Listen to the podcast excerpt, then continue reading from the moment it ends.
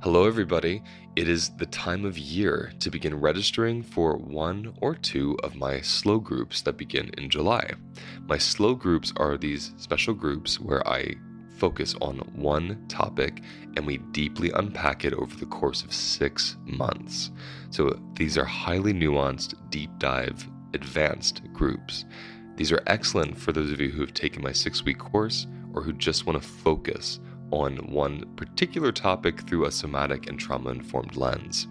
The two that are opening up in July, or will begin in July, are my embodied parenting group and my embodied nutrition group. The embodied parenting group is just like it sounds learning how to parent from your body, learning how to ground yourself in your parenting so you're not parenting from a reactive, triggered place, but from a much more conscious place so you can actually find joy in your parenting instead of it being a total hellscape like some of you have told me it is, and I've experienced it myself. The other group is an embodied nutrition group. This has been requested for years. For the past four years, after students complete my course, they say, Can you please do a course on nutrition and make it longer than six weeks? So finally, I can say, Yes, you can. And I can. And I did. It is a six month unpacking of the intersection between trauma nutrition, and somatics. How do we recover from stress and trauma via food? How do we relate to food as a being and not just some object on the plate? What's the biochemistry of food? Why is it not the best for my blood sugar to have toast, but lentils are just fine if they're both carbohydrates?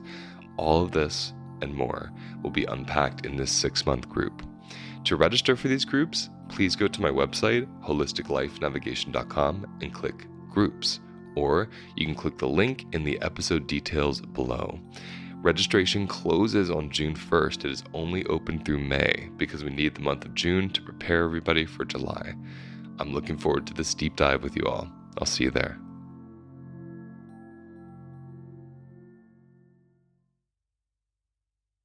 On today's episode, I speak with Dr. Carolyn Elliott about finding abundance through transmutation what is it to love really the part of our larger self that is so fragmented and so malicious? And what is it to have one's love be bigger than malice?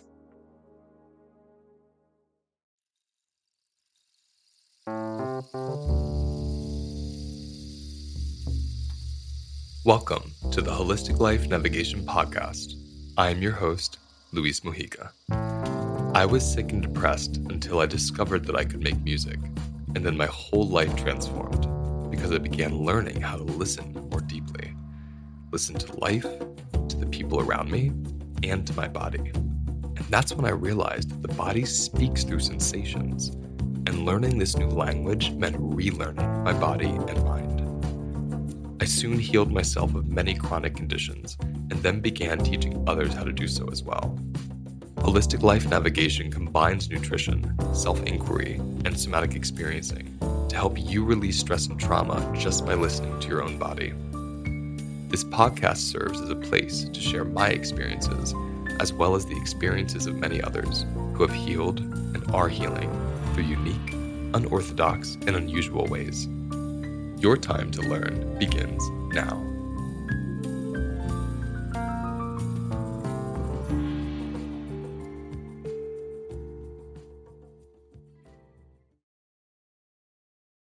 This conversation is very radical. I love it, but it might be triggering for some of you, especially because I mention um, an explicit detail in one of my uh, sexual traumas. So if you feel really sensitive to that kind of information right now, um, I respect that. You know, don't listen to this episode. But I think um, this episode is important because it really talks about the core of my belief system um, that I seem to share more easily with people who also believe it or are interested in it.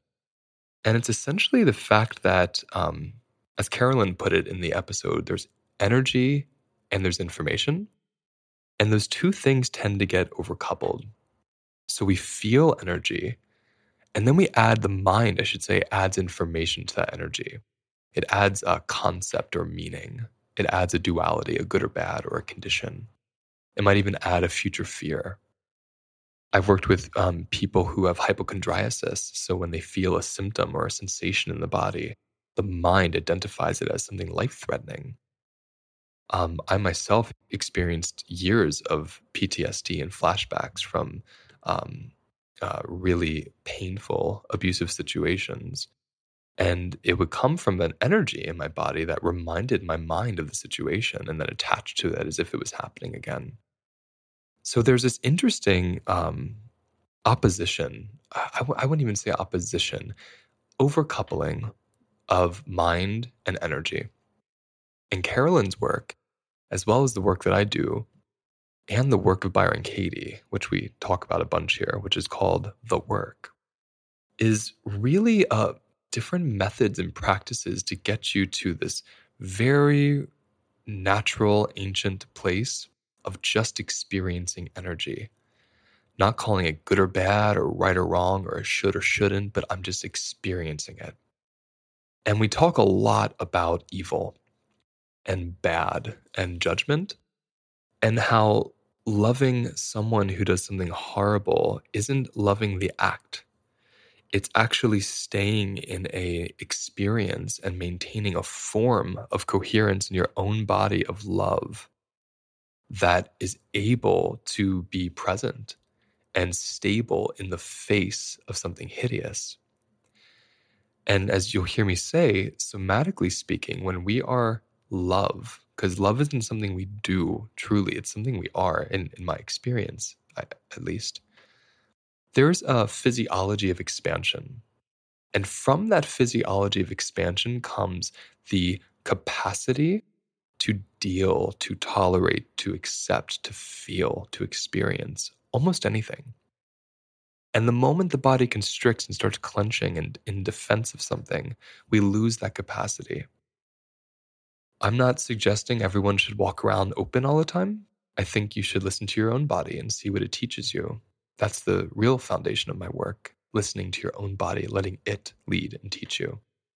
I know from my own experience, the more time I spend in an open, loving place, regardless of where anybody else is, the better I feel and the better I am to other people. And that's my responsibility. And that's my prerogative how good I feel and how well I can treat others. And I base where I'm at in my mind based on that. If I'm hurting someone, if I'm being rude, if I'm being short, if I'm triggered, I check in with my mind, what I'm thinking, what I'm attaching to, and I check in with my body. Where is my capacity? Where am I constricted? And just by making more space, I'm able to actually take in more of the world around me. And that's how this practice, which we spend most of our time kind of philosophizing together in this episode about, leads to abundance. Because abundance is not conditional. It's not like once I make six figures, I'm abundant. It's how much capacity do I have to fully experience my current situation? That's abundance because I have worked with hundreds of people who are millionaires and they don't feel abundant because they're looking into the future for the right amount or the right house or the right moment where, okay, that's abundance. Their capacity is so low that they're unable to even take in the amazing amounts of money they already have. And the same is true as you'll hear in the examples we shared today of poverty being in poverty? Do you have the capacity to feel the abundance of what's around you? Sometimes for me, I remember just seeing a tissue box. I would think, oh my God, there's a tissue box in the room I'm sitting in. That's incredible. Someone made that, and I just get to enjoy it. And this might sound insane, and if so, then, then so be it. Uh, but letting myself, without any conditions or duality or judgment, totally experience everything in my current situation means I'm in a great situation all the time and I don't long for a future and I don't cling to a past. I love my present. And I can honestly tell you for the last 15 years, 90% of the time, if not more, I love my present. And when I don't, I have all this great work to fall back on. So I so excited for you to hear this conversation. It's very um, interesting and new, and um, feel free to reach out and let me know your thoughts. Hey, friends. I wanted to take a quick pause from the episode to remind you that my next course begins on Sunday, July 4th. My course runs for six weeks long, and it teaches us how to listen to our bodies through nutrition, through herbalism, through the mind, and through somatic techniques. We meet every Sunday for an hour and a half and every Wednesday for an hour. Sundays are class sessions and Wednesdays are practice sessions. All the class sessions are recorded, so you have them for life, and you have them in case you have to miss one, so you can catch up. Throughout the six weeks, you'll have day to day support from me and your peers using Slack, which is an online workspace where you can go and ask questions, share recipes, share emotional experiences, even. This allows everyone to learn and integrate and process in a safe, guided space together.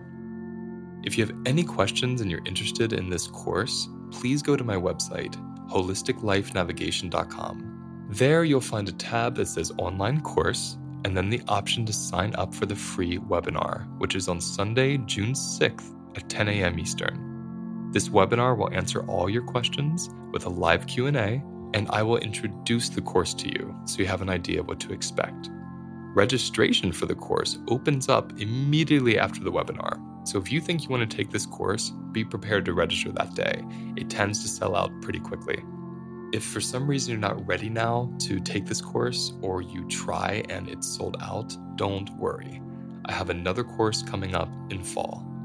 I love, love, love this offering, and I look forward to seeing you all there. Now let's get back to the episode.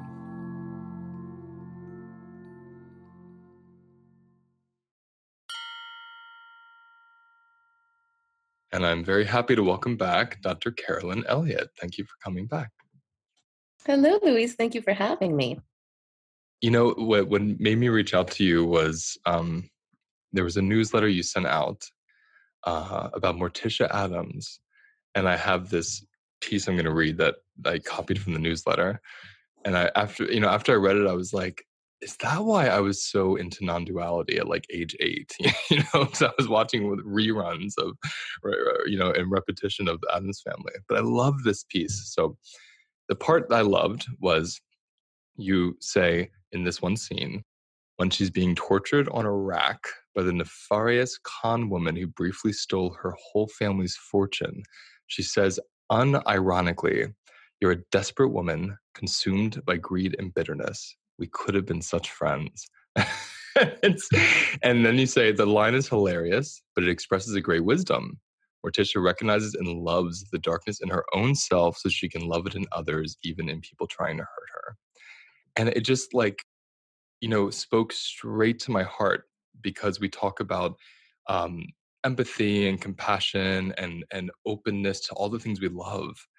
And then we let go of all these things we don't love and avoid and push and banish. So I'm just starting with that piece and I'm just wanting to know what that means to you watching that with Morticia, what that means to you. Uh, yeah. Um, so when it always comes back to me for, uh, uh, where it's already getting weird, um, what it always comes back to within me mm. is I've had experiences of evil in my life. And I think maybe many of us have just experiences with cruelty, unlove, um, and once one has had those experiences, I think there's an interesting part of the human psyche that attaches to and identifies with it. And um, so, having experienced evil, there's a way in which I kind of have to love evil if I want to be able to fully love myself, because there's always going to be a part of myself that's like, no, I know that that's part of my experience. I've, that's within me. Um, and so the interesting thing, I mean, many, many layers of interesting things with it. Mm-hmm. But what I think about a lot today is coherence. And um, what the way that uh, when my heart is really, really open and really aligned, there's like a strong, coherent warmth and flow and whatnot. And I think, in a grand sense, part of what evil is, is just kind of incoherence. It's fragmented, it's confused, it's the part of existence that thinks that it's somehow isolated from that flow of love. So, for me, a lot of the process of integration and um, coming to terms with being a being incarnated in duality has to do with finding a way to let my coherence be uh, stronger than the incoherence. Like, so f- uh, what I think is really interesting is um, oftentimes, well, certainly there's the the duality of good and evil, and I just sort of lost all interest in that duality. And what I'm interested in now is more the dance of love and evil, because love and evil are not opposites. Um, for the reason that love is the very thing that has the power to enter into its opposite or dissolve um, dissolve dissolve polarity in a way um, and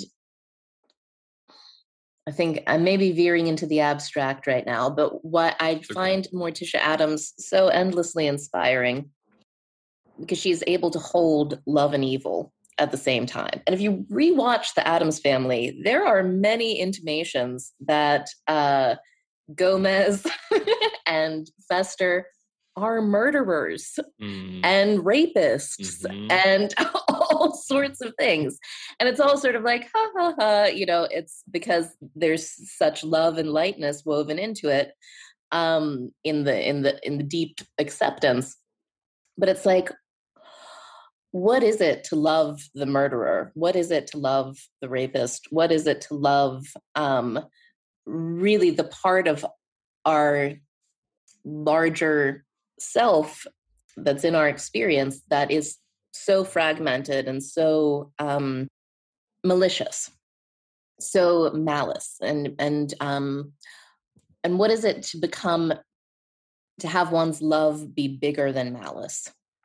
so that I can like look straight this is i was just practicing this the other night was mm. um, speaking from my heart to someone who abused me as a child uh, who's not in the room you know it was a metaphorical conversation a mm-hmm. practice conversation but just like really loving the fuck out of them like being like hey man you're fucking you know you're evil and i fucking love you i fucking love you and you're evil and i fucking love you and it's like uh it was such a deep experience for me because um, it was helped me to understand that the scariest, most fierce and grotesque things, if I'm unwilling to hold the space of love for them, they uh, they basically get to uh, put me into mm. fragmentation. They get mm. to put me into um, into that condition of uh, lovelessness wherein I am capable of doing harm and doing evil. So it's like. Can I I'm pause just, you there? Yes, please. Because I think it's really important that piece. Um, that's that's my exact experience. I never had those words for it, um, but I think it's important because if I'm looking at someone, if I'm even judging someone in my mind for being evil, right? Like if I'm judging their actions, I'm judging them as a person, I'm dehumanizing them in my mind. I'm already incoherent, aren't I? Because you feel, and anyone listening can even just notice this. Like once you get really embodied, you feel that split through your center when you're in opposition, right? And I think this is why I wanted to have you on this sounds sound really egoic, but I don't know anyone besides you and myself who is able to talk this radically about loving evil. Truly, maybe Byron Katie, actually. and I don't know her, but you know, it's like that's the only other teacher I've found that's really able to actually say the words like, I can love the rapist. And when I say those words in public spaces, people get really angry and scared. I totally respect it. Like, I, I understand why they would, because we think loving means becoming or condoning or doing or and I guess I'm I'm finding more and more that loving isn't this thing that I do, it's this thing that I am. It's like a state, right? And it's a state when you're not in opposition. And I think what scares people about that, and this is where I'm I'm curious what you were just saying, if you're looking at the person that's done something horrendous to you, even let's say, and you're able to look them in the eyes and say, um, "What you did was horrendous. Like what you did hurt. What you did is not okay." Uh, and I love you. I love you because I know you're confused. Like you did it, you committed it, you wanted to do it, but to want to hurt somebody has to come from a state of confusion, right? Mm-hmm. So, do you have that same awareness that when you're looking at someone or doing this meditation, that you're actually loving someone who is incoherent versus evil, actually, when you get to the root of it? Absolutely. That is uh, so, yeah. Um, to use so what i like about the terms coherence and incoherence is that they're sort of just more describing actual kind of vibrational realities um, and less right with the moralistic judgment. Um, so absolutely. So to to do that kind of harm you have to be gravely confused. You have to think that it benefits you somehow to violate somebody in some in that way. And that's just not true. And it's just you know a deep deep confusion and so yes like um it's almost like i get an image in my mind of like i'm looking at um someone who feels uh like a broken glass or like a um a really discordant note in music, like some sort of guitar string that's just like freaking out and like not tuned correctly, and and um, and I'm tapping into the understanding that it's like, um, can I hold a coherent resonance that is stronger in this moment than their madness and their incoherence and their confusion? Um, and not that it's my job to like save everyone, but it's my job to um, stay in that strength and that coherence myself. And the only way that I can do that is just exactly like we're talking about, like not getting into opposition with that incoherence, but just letting my unity be uh, louder and stronger. And I actually oh, talk about love and evil. Um, I'm very inspired by the words of Aleister Crowley. So Aleister Crowley said, um, you know, do what thou wilt is the whole of the law. Love is the law, love under will. And I think about this um, love under will as, you know, love that is deliberately directed even into what uh, what I have natural aversions to. Obviously, one would be averse to somebody who had wronged one. Obviously, one would be averse in those situations. And um, there's a way in which I can have a love beam out of me that doesn't really have to do with personal liking or personal, you know, it's not like I want to hang out with this person who abused me as a child, but I do want to send them an endless amount of love and really include them in my sphere of connection and divinity. Uh, because unless I do that, I'm confused myself and i don't like it. I don't like what happens when i have that kind of confusion because when i have that kind of confusion i will do things to numb out from my experience. So i'll relapse on nicotine or you know i'll sit in front of the tv and eat a pizza. And it's like okay i can do that. It's okay. It's ultimately all right. But it's like uh that those kind of things happen when i'm trying to avoid something when i'm trying to not be completely in love with everything in reality and everything in my experience. And I as I practice the stuff that we're talking about, you know, the work of Byron Katie, existential kink, the embodiment, the more I do that, the more I get like less and less willing to not be in that really centered, resonant place.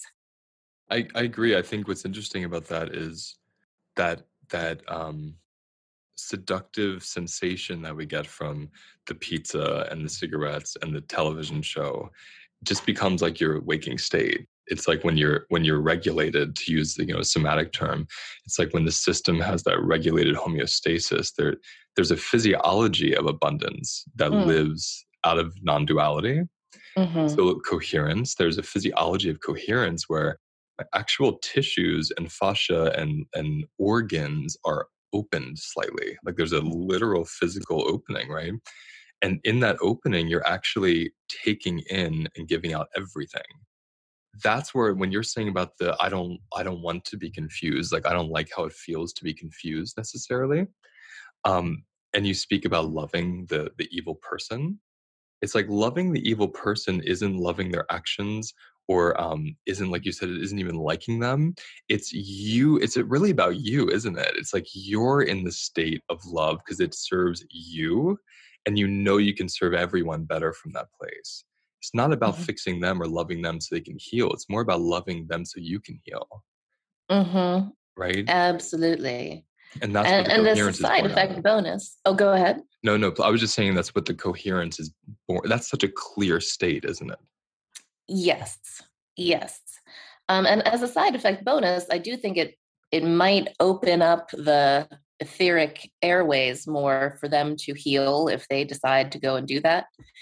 But something that I like to think about um, is just how every one of us came into this world as such a innocent, precious, adorable little baby. Like I have a little baby daughter, and it's just mind blowing for me to think of. You know, Hitler was a cute little baby. Uh, yes. You know, everybody, everybody who ever committed a terrible crime was once a cute little baby, and um, that somehow they encountered. How do I say? Uh, let me let me take a leap for a minute. So this yeah. gets into another crazy thing that I I happen to really believe is true, which is that the gods traumatize us that trauma comes from the gods um, and that the point of it of the point of these exposures to seeming unlove or evil or fragmentation incoherence that we have is to break open our um, our ordinary identity and compel us drive us to um, accept a divine identity for ourselves. So basically, trauma comes from the gods as pressure to compel us to grow into gods. That's that's the sense that I can make of it. And sometimes along the way, it kills us. Like, um, you know, it kills us, it fucks us up completely. But then the thing is, is that we just keep coming back until until we uh we we attain the rainbow body so yeah I, you know, that that's a beautiful, really beautiful way to put it about the gods traumatize us to propel us to grow. Because um, I, I often talk about trauma being our life force, and it's the same concept with different mythologies or words or lineages. But it's just, it's essentially what you're saying. It's like trauma isn't the opposite of God. Trauma is God, and it's overwhelming amounts of God. And if your situation or your environment or your body couldn't didn't have the capacity to hold that much god then you get traumatized don't you and that's why i don't see trauma as a bad thing actually i see it as an inevitability and mm-hmm. traumatized is like where it goes you might get traumatized you might not but trauma is part of breathing right absolutely and um I, I, love to hear you say that. It's very refreshing for me to hear you say that about how trauma is not ultimately a bad thing. I, I completely agree. It's like built in to our experience as humans. And um, I've personally never met somebody who was not traumatized in some intense way or another.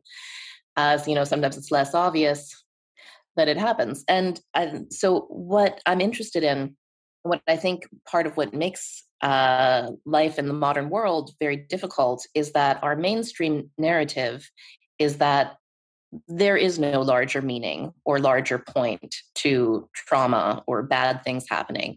Like it just happens and it's meaningless and it's pointless. And uh, it's just because the world is cruel and, you know, you deal with it or you don't and you die and that's it. That's secular materialism. And it leads to, um, it sort of, that kind of narrative makes resentment and blame and anger seem like the only sane responses to um, to trauma to pain because it's like well uh, what else you know like why why have any other response?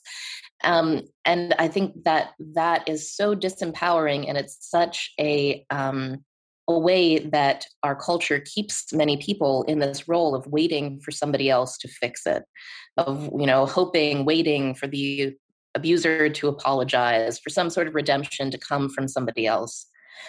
And i think why i'm so passionate about teaching magic and hermeticism and all of this has to do with i really really want people to understand that uh, secular materialism is bullshit designed to enslave you and that uh, you can decide that your trauma and your pain has profound meaning is a touch from the gods is a touch from life force itself and is your opportunity to um, grow more much more fully into your divinity and that your divinity is not some like uh, airy fairy ideal but it's like actual badass electricity and love that moves through you as you hold this paradox and you know creates beauty all around you the whole time you're saying that i'm seeing the forest and mm-hmm. i'm seeing like one of my favorite things to do is to walk into the forest and and watch trauma watch the wind watch the tree sever in half from the lightning watch the decaying body of a deer that was killed by a hungry bear, just watching the life force of death life move through in such a gorgeous way and because there's no there's no remnants of human beings there's no personal projection so it's beautiful like we don't walk into the forest and cry when the tree breaks. We're like a tree broke. Wow look at those mushrooms growing on it. Or you know look at the moss over here where it's dark. We're like amazed by trauma in nature. But when trauma hits our bodies like you said there's this concept and construct set up and believed and internalized about resentment and blame and uh, victimhood and retaliation are the only options. And what's so interesting about that from uh, a somatic perspective is the activation you feel in your body when you're angry feels empowering. And for so many people they they're living dissociated outside of their bodies. And so the first moment they may have felt anything mm. was from anger. So then we actually identify the anger as us and what we need and how we have to hold mm-hmm. on to it and i i love the work that i do because i get to watch people identifying with the anger but then noticing that the anger actually activates them in a way that's slightly dissociative as well like mm. they don't fully feel they're not fully opened and it doesn't create it doesn't anger doesn't build capacity anger builds a lot of movement it builds a lot of activation and charge but it doesn't build capacity and when you're talking about the guitar string earlier the only reason we can hear that guitar string is there's all this capacity in the body of the instrument this echo chamber that can hold the vibrations whether they're beautiful or ugly right and with anger and those those like trauma responses of the body there's a constriction that occurs. And what we learn, based on even what you're saying with coherence and incoherence, that's an incoherent state. It's a it's a polarity, right? Mm-hmm. Versus when that activation of what we're calling anger turns into coherence, it actually transmutes into something nourishing, doesn't it? And then you're just, if anything, you're more productive and you're more sane and you're actually more empowered and healed. And the person that hurt you could be dead, could be alive. It doesn't actually, it's not even about them. It's about what your body's holding still. So I'm curious oh. what your experience is around that transmutation of anger initially as, oh, I'm empowered, I'm angry, into my anger is hurting me. How do I guide this and redirect it? Yeah. Wow. Um, so for me, I do a lot of my transmutation through sexual energy and erotic energy. And um, so the existential kink practice in, involves, well, putting so one thing that i experiment with that has often been productive for me is taking whatever it is that i'm feeling and it could be anger could be frustration could be you know feeling like not good enough feeling uh, shame guilt. Send it right down to my genitals and just let that be the locus of it this, this very sensitive place and let myself feel the vibrations there and um, a very simple, very powerful visualization. I wish that I had thought about this and wrote about it in the book, but it just came to me recently, and I've been working with it lately. Is to imagine my usual body dissolving into the earth and that my genitals are some sort of um, lately i've been imagining it like the like my clitoris is like the la brea tar pit and there's all this yeah. dark intensity there mm. and a bolt of lightning, of divine love and lust and joy just comes right down, right into that tar pit and electrifies it and potentiates it and releases it. And as I do this visualization, you know, I'll usually experience like a literal, like quaking movement in my body, sometimes literal actual climax, sometimes just the sensations, you know, the erotic sensations basically it's a it's a cool visualization and shortcut to letting myself be touched by the divine lover and letting all of this pain and this intensity and this discomfort be metabolized, transmuted, electrified into lightness, into yeah, into literally light. Uh, into you know just the um the raw energy that it is. So it can be liberated and it doesn't have to stay in um sometimes i think about the way that yucky feeling energy is just energy with a, a weird story on it right? It's like energy plus information. And something that the divine lightning bolt helps to do is remove the information, remove the weird story on the energy, and just let the energy move. I love energy plus information. You know, there we have our term. I, I shouldn't say our. The term in somatic therapy is overcoupling, but mm. that's exactly what that is. And with the way you said it is much more um, it resonates more for me. It's more pagan, if you will. Mm-hmm. But you know, energy plus information is like you overcouple these concepts onto just free energy that wants to move, but the concepts hold it in place, don't they? Mm-hmm. So when you see that lightning come down and removes the information, you're left with the energy. I mean, what a blissful experience. Absolutely. Absolutely. Yeah. You know, when you were um I don't I'm just feeling called to share something personal when you were talking about your practice, I got this memory of uh, when I was 11 years old and I had experienced um, my first sexual assault. Uh, one of the one of the experiences, you know, was he grabbed my chest so hard he left these scars from his fingernails mm. on my chest. And I was born with breasts, and that's one of the reasons why I was sexually assaulted because it was very threatening for this like androgynous bodied person to be with you know cisgendered men. And i remember going into the bathroom like a couple days later and taking off my clothing to shower and seeing the scars and having this like jolt like this hor- horrible jolt. Like it was definitely a traumatic moment just to see them. And then you know it was pure uh intuition. There was no training or anything. I didn't even know what i was doing until looking back on it now but I remember just touching them really gently and feeling arousal and self pleasing. And something about touching this place that had felt so violated and was in so much pain and had like the physical remnants of abuse still. And at the same time, my body expanding with an orgasm and having energy move through it I, I really think it was like one of the moments that saved my life, even though mm. it was mm. very hidden. I, I even dissociated from doing it until recently. I remembered it.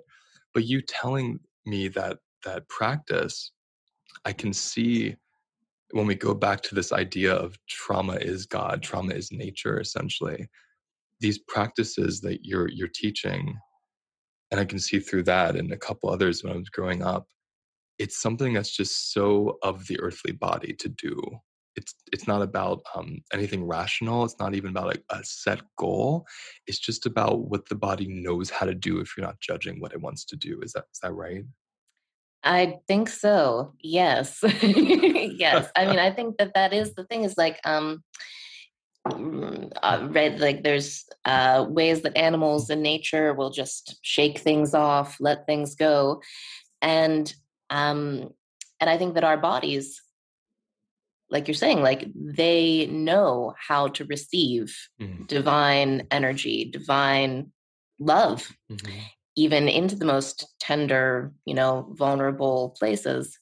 And the funny thing about us humans is because we have uh, both logos and eros, because we have meaning making capacity, um, we can get ourselves so confused and constricted and hold on to things in a way that uh, keeps us distorted or fragmented instead of aligned with that really strong energy of just bliss and flow. Yeah, because it's like that same energy that's shocking the body when a trauma occurs. In that energy as well, it's so it's so nuanced when you like you know it's like this, and then when you pull it apart, there's all these layers to it. In that energy that traumatizes is bliss and is extreme sensation and pleasure and excitement and curiosity and you know ecstasy and to the mind it's inappropriate it's inappropriate to feel those things when you're also feeling traumatized or when you have scars on your body because someone hurt you or you know you you've been called a certain name or you've been beaten like whatever it is it, it's like the mind would say that's inappropriate and there's something very christian about that to me um, whereas i think what you're illuminating here is without that information if it's just energy and it's just a felt experience, really a felt sense, it all belongs, doesn't it? Like mm-hmm. the trauma and the beauty and the pleasure and the pain, they all belong. It just depends if we're expanding or constricting into it. Absolutely. Before we before secular materialism was fucking with us, it was repressive religion, and of course they operate still alongside each other. And um, one of the things that's hilarious about Christianity, um, you know, is this insistence on like things. How do I say? Uh, things need to be good. We need to be good. We need to not be bad, and we need to not let bad happen. and uh, you know, and then of course the great um, shadow cast by all of that institutional Christianity is that a lot of bad, a lot of harm does happen through it, specifically um, because it gets so. so actually, I was thinking, I was asking myself this. This gets into some far out territory, but um, I was having a conversation with a friend the other day about, uh, you know, what would it really take to create an equitable society? because I see, you know, things on Instagram and the whole kind of social justice flavor. Like I really, really empathize, but really, really love the idea of, you know, freedom and equality for all and how do we bring that forward and make sure that everybody has lots of dignity and everything. But a lot of it does have uh you know, a lot of this sort of resenting, blaming, shaming kind of tone to it. It's very understandable. And also I'm like, well, I don't think that resenting and complaining are ways to will really make it happen what would it really take and i was thinking about it and um, the answer that i came up with was a little bit shocking to me because i think a lot of what we see in our in the united states for example uh, when people are murdered by police it's uh, unconscious human sacrifice. It's dishonored irreverent fragmented, incoherent um, acting out of something which also has sacred dimensions to it violence, death. Um, so I think about how there were at one time on earth all of these cultures that practiced very reverent sacrifice of honored um, sacrifices the aztecs the lakota you know all all over the world and what i think is interesting about that is i think that allowed those cultures not that those cultures were necessarily you know perfect or completely equitable or anything but it allowed those cultures to maintain a kind of coherence and a kind of dignity and honesty through their willing voluntary participation in the sacred dimensions of horror and violence and that um, our culture has lost touch with that in part because christianity was like okay well jesus was sacrificed and his sacrifice stands in for everything. So we don't have to do human sacrifice anymore because um, jesus did it. And now we can just all sympathetically participate in the benefits of the sacrifice that he made. And i guess that would be true if um, we knew how to if more people knew how to really embody being christ-like but that's a it's a challenging thing to do anyways i was just thinking about how um, that have you did you see the movie Midsommar? i did not well it's theoretically a horror movie and it's about um, people getting sacrificed at the swedish midsummer festival not to give you spoilers or anything I, I, recommend watching the movie because it's very, very interesting. It's um, sort of like this little Swedish society has like deep empathy, like they empathize very vocally and very intensely together. And they have this kind of idyllic life, which they apparently maintain through very empathetic, very reverent human sacrifice. So, anyways, just um, just thinking about this and like what it takes to be in relationship with the gods in a fully uh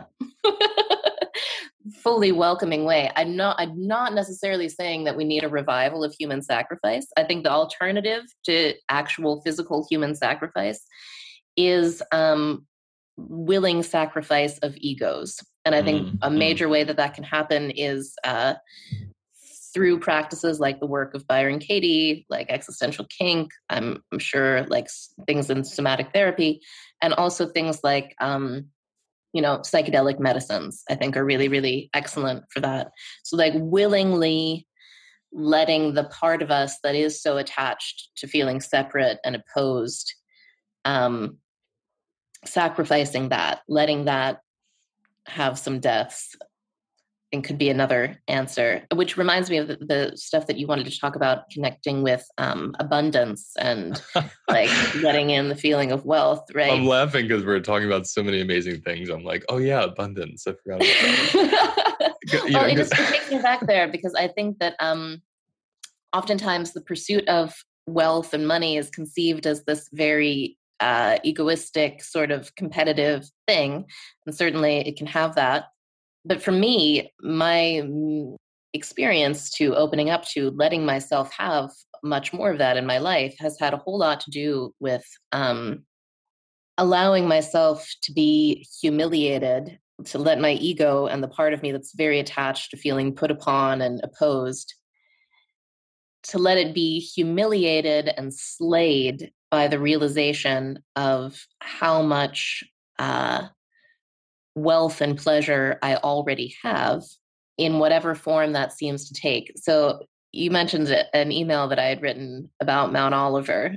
Should I talk about Mount Oliver? Yeah, and because and just right before you do, um, that's exactly what I was what I wanted to tie this into was when you're in when you're open to the current reality, right? And you have and you're you're coherent, not to what you wish you had, but what you have you get this shockwave of like i'm the wealthiest person in the world. And when i was reading about mount oliver it was it was reminding me of that. And so i wanted you to explain how you didn't come to this work because like now you're wealthy and successful. Like you came to this work and then all that was a result. And so mount right. So mount oliver is part of that. So give us like in a short abbreviated version that experience. oh yeah. Yeah. So um, for a while there i was living I, I gotten out of grad school and I was living on a friend's couch. And my friend lived in this neighborhood called, uh, called Mount Oliver. and Mount Oliver is one of the most depressing places in the world. you know, it's in Pittsburgh, my hometown, which is, uh, but it's a particularly boarded up, gray, depressed, ugh, trash everywhere kind of place.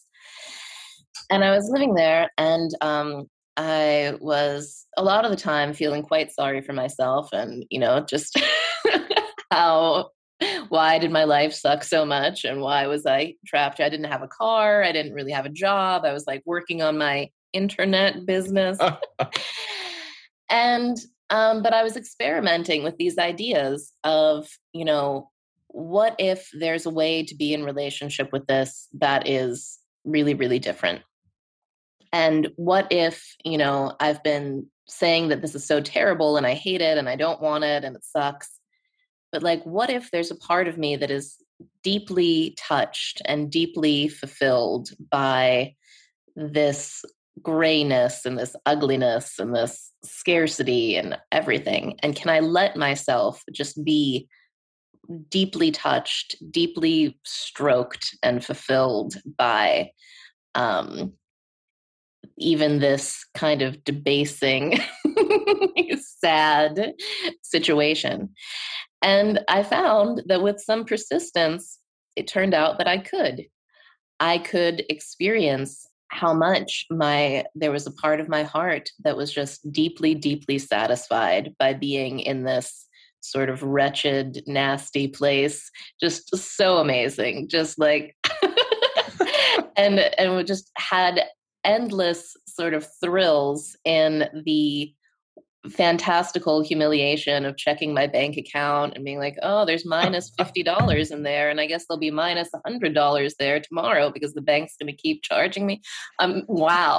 like just, I, and I think what it was is like, I let myself go a little bit mad. I think that's what is necessary for this because, um, sanity as it's usually defined is, uh, feeling displeased by sucky things so, giving myself permission to just go a little bit mad and be wildly pleased by all this stuff that sucks had this very strange effect. I, I t- still to this day, I am in awe of it. I'm in awe of the way that it works when I apply it to other areas of my life.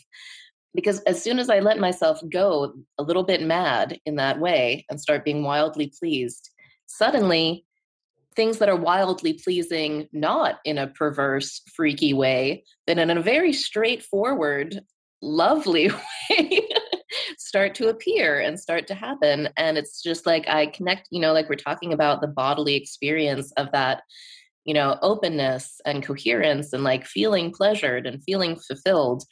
It's like we humans, as the crazy little divine creatures that we are, we really are like these fun little tuning forks. And when we let ourselves get tuned into that, it's really fascinating how quickly everything around can rearrange. Yeah. I just love that. It's such a wonderful story experience to uh, witness mm-hmm. and it's such a it's such a testament to the for me as well like the reality of the human experience it's it's not like um think what i love about it you know the way i love existential kink mixed with the work, especially coming from a background in somatics, I just love how um, they all just constantly show you that you're not here to trick yourself. Because it seems like, and it's a fun word even to trick yourself, but transmute is really, the, for me, the appropriate word. Because you're not tricking yourself into being happy just as much as you were tricking yourself weren't tricking yourself into being sad like you're transmuting energy. It's all a trick at the end of the day but it's like which which trick feels better right? Which, which trick is more efficient? Which trick brings you more bliss and joy? It amazes me when um, I, I speak to people sometimes how and when i go to my own experiences how we can um, believe that the sadness is just the only option um, and then the happiness is another option but it's all kind of like unpredictable. We never know when we're going to get one or the other. When really again it's all we're all tricking ourselves through the alchemistry of the body you know the hormones and the mind and the spirit and everything opening or closing tricks us with sensation like we were talking about with anger earlier. Mm-hmm. So when I see you in my mind's eye, I I lived in a town called Lancaster, Pennsylvania, and um, there's a really trashy part of it that I lived in, and I think of and we didn't have locks on our doors. We were like we smoked these horrible cigarettes called Cheyennes. They were like 95 cents and they were flavored like cherry or something. And we just lived off these Cheyenne cigarettes and like uh, gas station food. And I was, when you were talking, I was remembering one time sitting on the front stoop and just trash blowing by. But I was able to see it like beautiful leaves blowing by. It was, it was just, it wasn't a trick like, I love everything, like an affirmation it was like, what part of my body loves living in trash, right? And John Waters is like the filth elder with this. Like what oh, right? Like like one of my saints on the altar, you know, how can I not just like tolerate trash, but worship trash? And then the moment I worship the trash, I'm so open that the kind of pleasant, more pleasant trash like money and such just is right. I'm so able to see it, right? because oh my, my, god, I love that. money is the more pleasant trash. Isn't that is so fantastic. John Waters truly. I'm glad. I'm so glad you brought him up because he truly is a, a saint of this kind of uh, tantra that we're talking about. Yes. I learned so much from um, the movie Desperate Living. I feel like it taught me. Yeah. Oh yeah. everything. Desperate Living, and I, I mean, I mean, Desperate Living is probably the most raw. Mm-hmm. You know, people would always want to say Pink Flamingos, but Desperate Living was so raw because it was so. It was like the first one. It was so strange, mm-hmm. like the lobster scene, and it's just like such an intense movie. But I think it's uh, yeah, I, I agree. Like when I watch those films, I literally see um, a satire of the world of tantra right mm-hmm. of just transmuting trash into beauty and ecstasy um mm-hmm. absolutely and um, i feel like rocky horror picture show gave me the same transmission that's and, right that was mm-hmm. like the mm-hmm. mainstream like it got it cut through in a way that john didn't but uh mm-hmm. yeah i just want to thank you for your work um, I love your work. I love reading what you write. I'm happy you came here and gave gave me some of your time so listeners could hear this. It's very radical things that I think are just for me the only way to live. So I love to bring other people that are close to that or living in that to share their their wisdom. So mm. I thank you so much for that. Thank you, Luis. I, a deep pleasure talking to you. I look forward to finding more ways to connect in the future. me too. For more information on Carolyn and to take her courses or follow her work, you can visit carolyngraceelliott.com, or you can visit her on Instagram at carolynelliott underscore.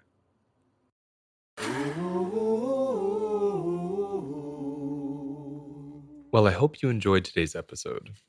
My question for you is where do you feel the episode? Take a breath and just notice. What's your body doing right now? Sit with it. Let it speak to you and let whatever comes up come up. And your only job is to listen. For all the wisdom you need is right inside of you. For more information on my work, including my online courses and healing circles, please visit holisticlifenavigation.com. You can also follow me on Instagram and Facebook, where I share weekly philosophies and resources to help you release stress and trauma from your body so that you can live a happier life. Thank you so much for joining me. I'll see you next time.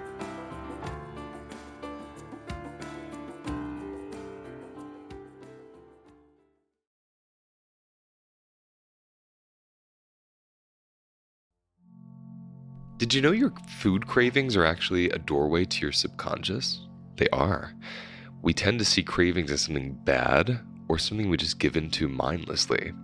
But when you embody your cravings, you're able to notice they're just blossoming from a certain place that has a certain need and needs your attention. Join me on Wednesday, May 29th, as I unpack this in a new webinar called Cravings Destigmatized. In this webinar, I'll help you learn the difference between a nutritional craving and an emotional craving as well as how do we use cravings to get in touch with our unmet needs and any of our unconscious, unprocessed emotional experiences. It begins at 4 p.m. Eastern, and everyone who registers will get a replay. You can find the link in the episode details, and you can also go to www.holisticlifenavigation.com and click on events, and the information is right there. Hope to see you there.